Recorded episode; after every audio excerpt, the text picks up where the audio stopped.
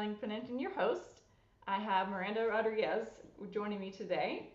Miranda is the owner and founder of Living Color Salon. She started it back in 2015 and has grown it into the brand and salon it is today. Thank you. I'm excited to be here and talk a little bit about the business and myself and just go over some fun things. Um, so, thank you for having me. So, tell us more about your journey of becoming a business owner. Yes. So, um, back in 2014, I was at a salon that was the most phenomenal salon to be at in um, the Beaufort area. Um, it was booming for many years, so that was where everyone in Beaufort wanted to go, but that was also where all of the top stylists wanted to be. And I was very fortunate to um, kind of begin my career there. But it, after a few years, it became very toxic when ownership changed and we all started finding different salons to move to or do things on our own. And um, that's when I decided that I needed to do my own thing. I had just gotten married and purchased a home, and we were starting a family. Um, so it just felt like the right decision to branch out and be my own boss. So, did you start solo or did you have a network of others to bring along with you? So, I planned on having a network, um, and did not work out for me for several different reasons. Um, the timing was just not great for the two women that had planned to follow me. So, they one found a job elsewhere, and the other one, for a short amount of time, decided to stay at the salon um, that we were leaving. So um, when I opened, I think I was, goodness, I think I was about six months pregnant and I was on my own. wow. So, what did the first 30, 60, 90 days look like for you as an entrepreneur? um, it was a little bit of a blur especially with the pregnancy. Um, the first 30 days, I think, were probably the most hectic because I had not owned a business before and I did not necessarily have a receptionist um, or a manager. I had my mom working the front desk, um, which was not her forte. So I was kind of teaching her what to do. Um, so it was pretty hectic having to, you know, do the behind the scenes payroll for myself and for her and all of the, you know, scheduling and booking.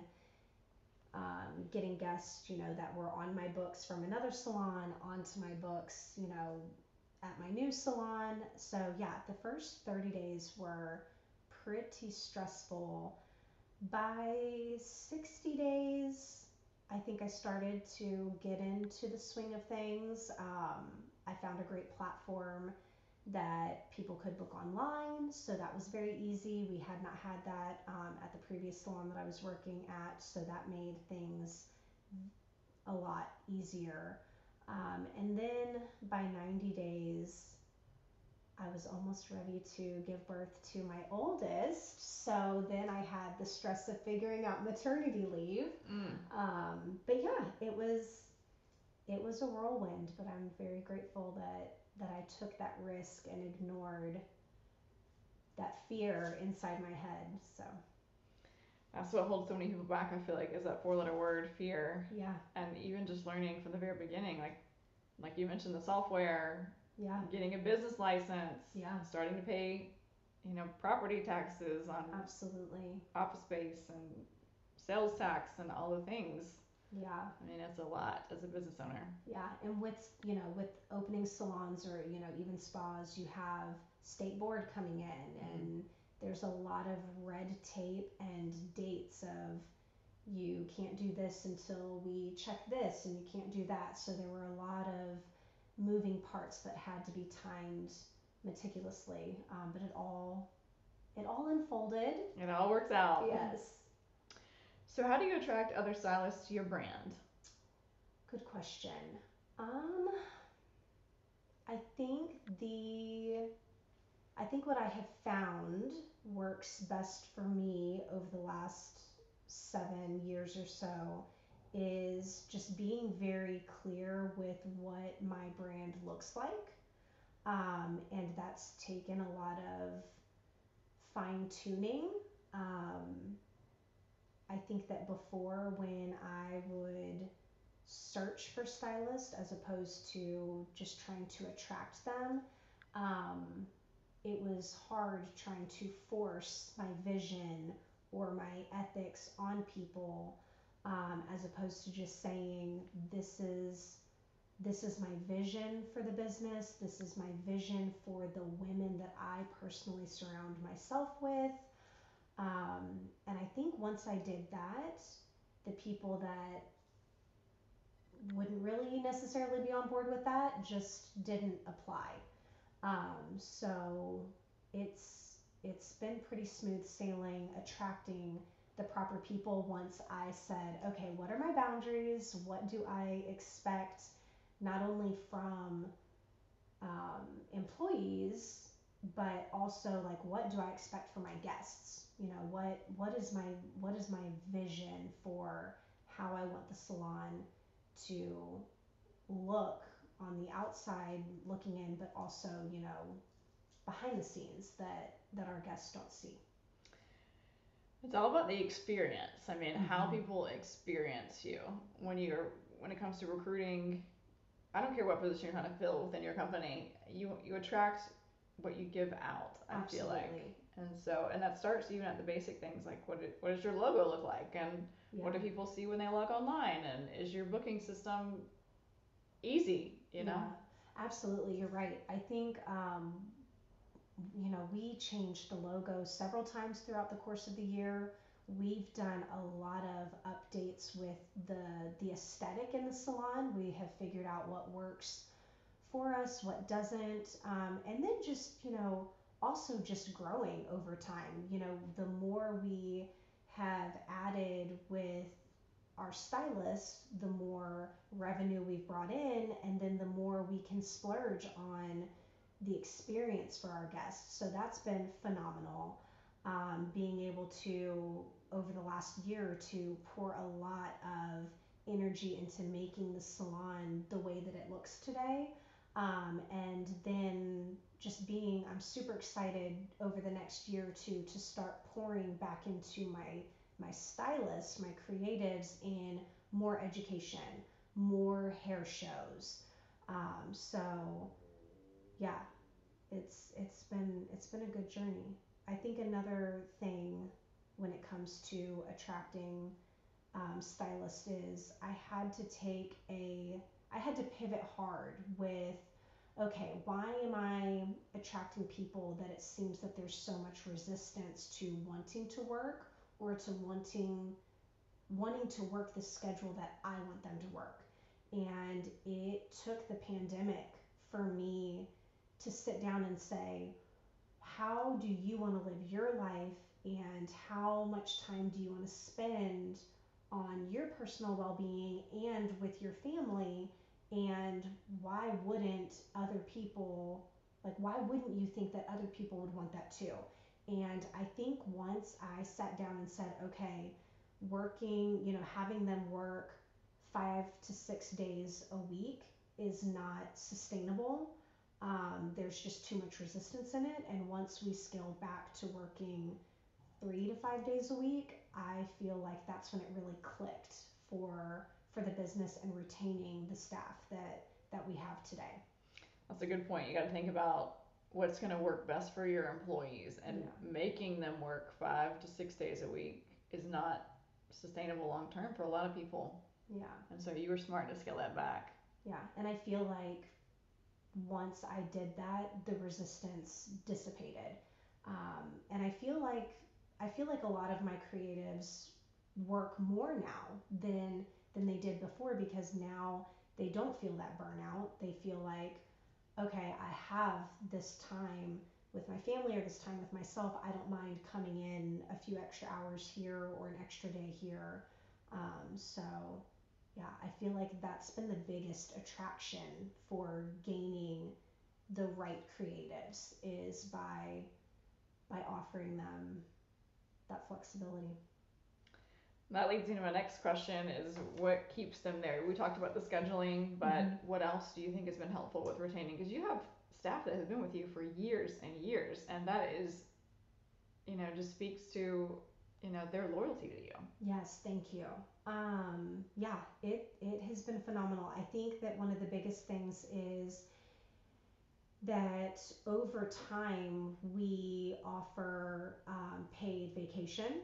Mm. We allow, you know, not only sick leave and paid vacation, but just regular time off. Mm-hmm. Um, we also offer free education, Mm-hmm. um, whether that be continuing education through state board, which is a requirement, or just additional education.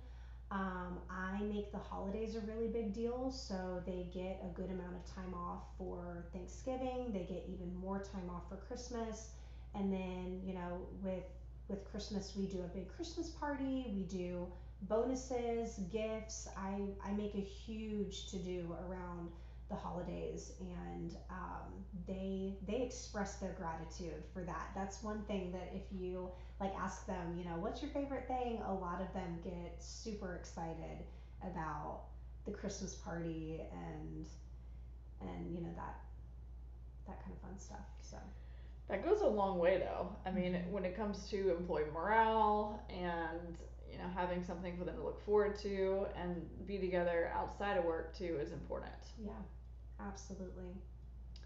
So, and you mentioned too a three tier pay scale, which is yes, yeah. unheard of. So we offer a um, three-tiered pay scale where if they make each week they get paid weekly direct deposit. Um, they get 100% of their tips. They get 10% off of their product sales. Um, and then we have the tiered service where each week, if they make a certain for every you know dollar amount that they make there's tiers where they go from one percentage to another. And i think that's i think that's a really big deal because then it allows them to decide do i want to work you know do i want to work a heavier load or work more days a week so that i can achieve this this greater um, tier? Or am i okay with with the tier that i'm at and that changes every week there's no Mm. you know, monthly or or quarterly. It's No just timeline? they hit. Yeah. Okay. So you've grown the business tremendously over the years. What does the future of Living Color look like to you? Oh, that's a really great question. Um, I I'm one of those where I just roll with whatever unfolds. If there's ever an opportunity that that comes my way, um, I usually won't hesitate and I'll jump on it. We are we're not in the works, but we're kind of mentally and visually manifesting a second location or possibly expanding. Um, we'll never leave Habersham, but um, there is a possibility for potential in the next year or two to um, add a second location. Um, and then for myself personally, um, I'm kind of taking a shift to um, a more holistic aspect of my life where I am a certified Reiki master and I'm about to be certified with sound bowl therapy. Um, so I will be maybe implementing that, um, not necessarily in the salon, but you'll see more, um, you know, some more marketing on on that. Yeah. That's exciting. I've actually done the sound bowl therapy and think it is so cool. It's phenomenal. Um, I have you had it done where you lay on the bed and they put the bowls on you, or do you lay on a mat and they have the big bowls? I've done it where you lay on the mat. Okay, yeah, I'm I love both, and I want to to be able to provide services for both. It's it's very transformative. That's amazing. Yeah. So as we wrap up, how can our listeners find you and follow along? Yeah, um, so I would say if you are on Instagram or Facebook, just look up Living Color Salon. Um, on our Instagram page, if you look up um, Living Color Salon, you'll be able to find my personal Instagram username right at the top. Um, for Facebook, if you want to find me personally, just look up Miranda Renee Rodriguez, and then you can find me on Link- LinkedIn um, under Miranda Rodriguez. Perfect. Well, thanks for thanks for Yeah. meeting with me today. I appreciate it. Thank you for having me.